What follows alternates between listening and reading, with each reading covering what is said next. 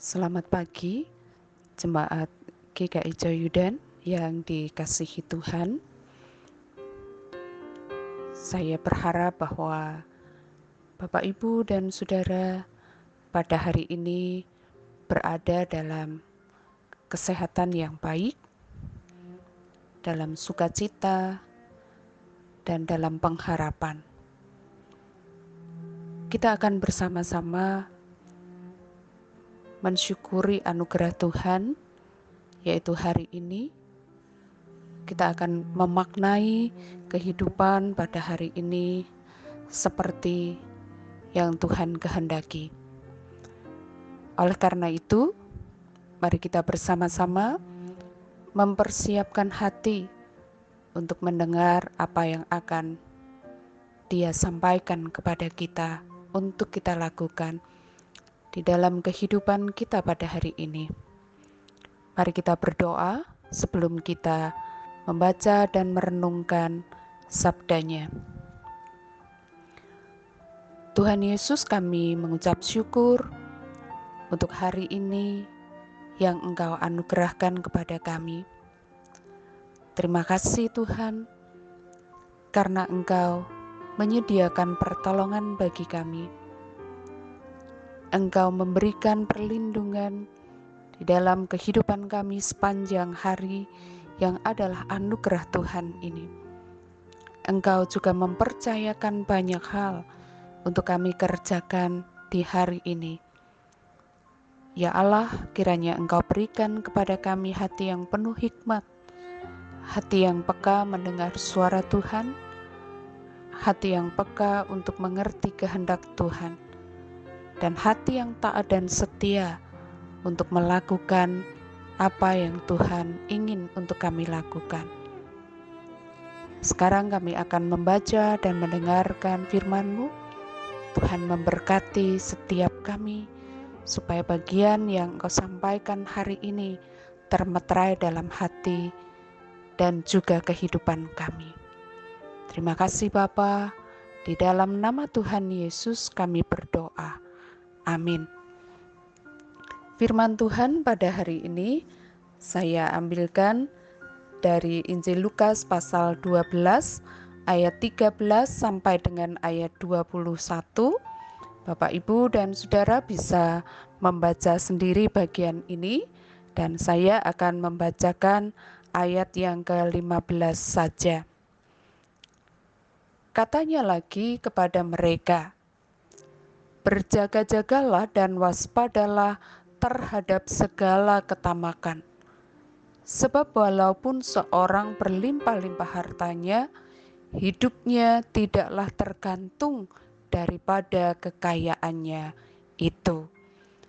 Demikian sabda Tuhan, dan renungan pada pagi hari ini saya berikan judul Dialah Sumber Hidup.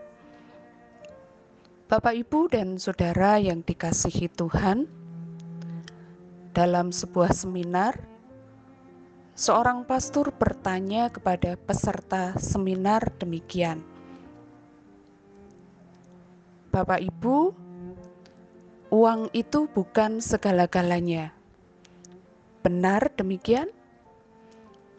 Dan peserta seminar itu dengan serempak menjawab, "Benar."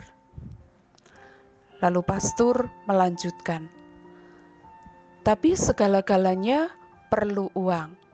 Benar? Kembali peserta serempak menjawab, "Benar, pastor." Kemudian pastor berkata lagi, "Jadi, kalau begitu, uang adalah segala-galanya. Benar? Sesaat hening. Tak ada yang bersuara. Tetapi sesaat kemudian terdengar jawaban yang sangat kompak.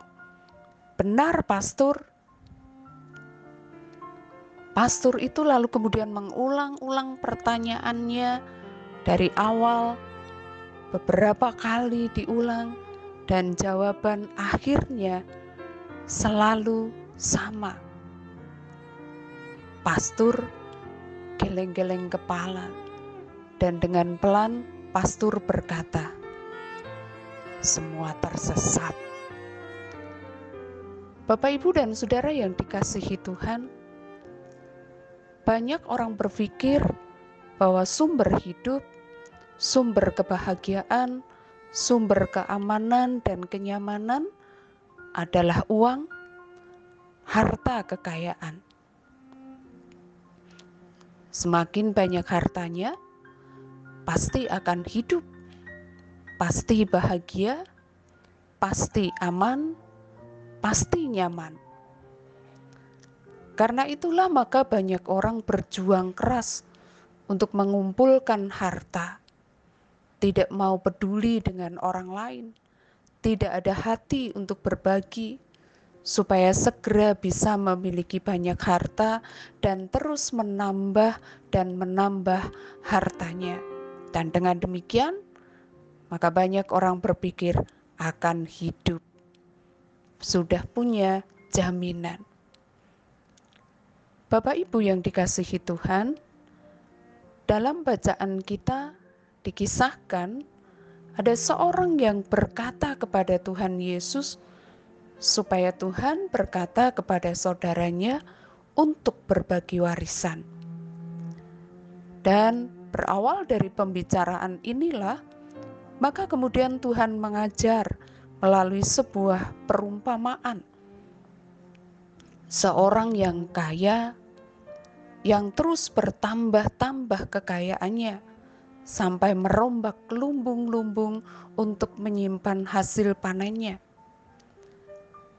dia berpikir nanti tinggal menikmati saja, tinggal bersenang-senang, tidak akan kekurangan apa-apa, tidak perlu khawatir dan takut karena simpanannya sangat banyak.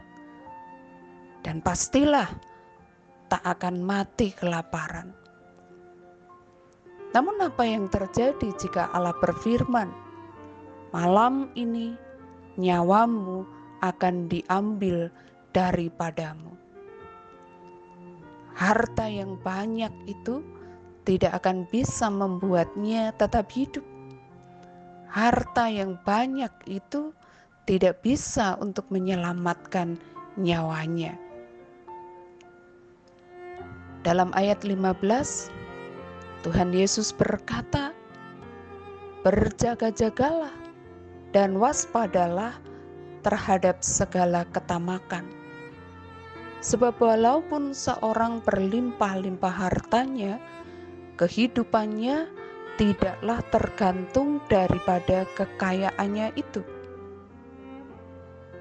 Tuhan mau berkata bahwa sumber hidup kita bukanlah harta kita, bukan uang kita, bukan kekayaan kita sumber hidup kita adalah Allah dan firman-Nya. Sekalipun orang berlimpah hartanya, banyak depositonya, namun jika Allah berfirman, malam ini nyawamu akan diambil daripadamu. Apa yang bisa diperbuatnya? Yang akan terjadi adalah firman-Nya. Menjadi kaya tentu saja boleh. Harta bertambah-tambah juga bukan sebuah dosa.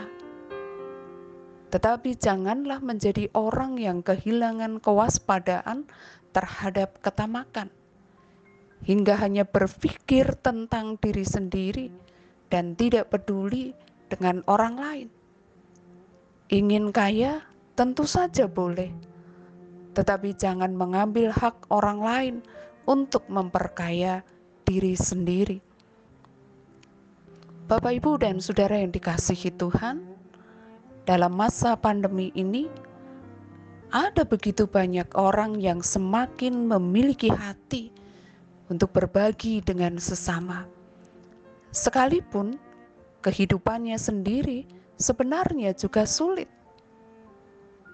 Menjadi orang yang peduli dengan orang lain, sekalipun sebenarnya dia sendiri juga bukan orang yang memiliki banyak harta, yang memiliki banyak simpanan, tetapi mereka memiliki hati untuk mau memberi dari segala keterbatasannya, dari segala kekurangannya. Tetapi di sisi yang lain, Bapak Ibu, ada juga banyak orang yang kemudian hatinya menjadi beku, tidak memiliki hati untuk berbagi karena takut tidak bisa hidup. Banyak orang berpikir, kalau ini saya berikan kepada sesama, ya kalau besok saya bisa bekerja. Ya kalau besok saya punya uang. Ya kalau besok dan seterusnya dan seterusnya sehingga tidak memiliki hati untuk mau berbagi dengan yang lain. Takut kalau tidak bisa hidup. Bapak Ibu yang dikasihi Tuhan, jika kita mau berbahagia, maka jangan hanya menjadi orang yang mengumpulkan harta untuk diri sendiri, tetapi jadilah orang yang kaya di hadapan Allah. Karena bukan harta yang menjadi sumber hidup kita, tetapi Allah dan segala firman-Nya itulah sumber kehidupan kita. Kiranya Tuhan Yesus menolong kita dan kiranya hari ini kita diperlengkapi untuk menjadi saluran berkat bagi sesama. Mari kita berdoa.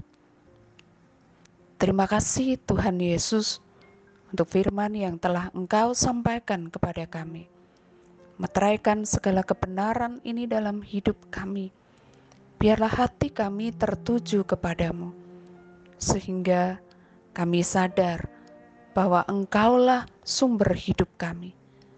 Firman-Mu lah sumber kehidupan kami. Bukan karena harta, bukan karena kekayaan yang membuat kami tetap hidup, tetapi hanya Engkau. Bapa di surga, hari ini kiranya Engkau memperlengkapi kami supaya kami dipakai oleh Tuhan untuk menjadi saluran berkat bagi sesama kami. Dalam kesukaran kami, dalam kesulitan kami, dalam keterbatasan kami, tetapi berikanlah kepada kami hati yang penuh kasih seperti hatimu untuk kami mengulurkan tangan kami berbagi dengan sesama yang memerlukan. Kiranya Tuhan berikan kepada kami hati yang peka untuk melihat siapa yang Tuhan kirimkan untuk kami berbagi dengan mereka. Terima kasih Tuhan Yesus, di dalam namamu kami berdoa dan mengucap syukur. Amin.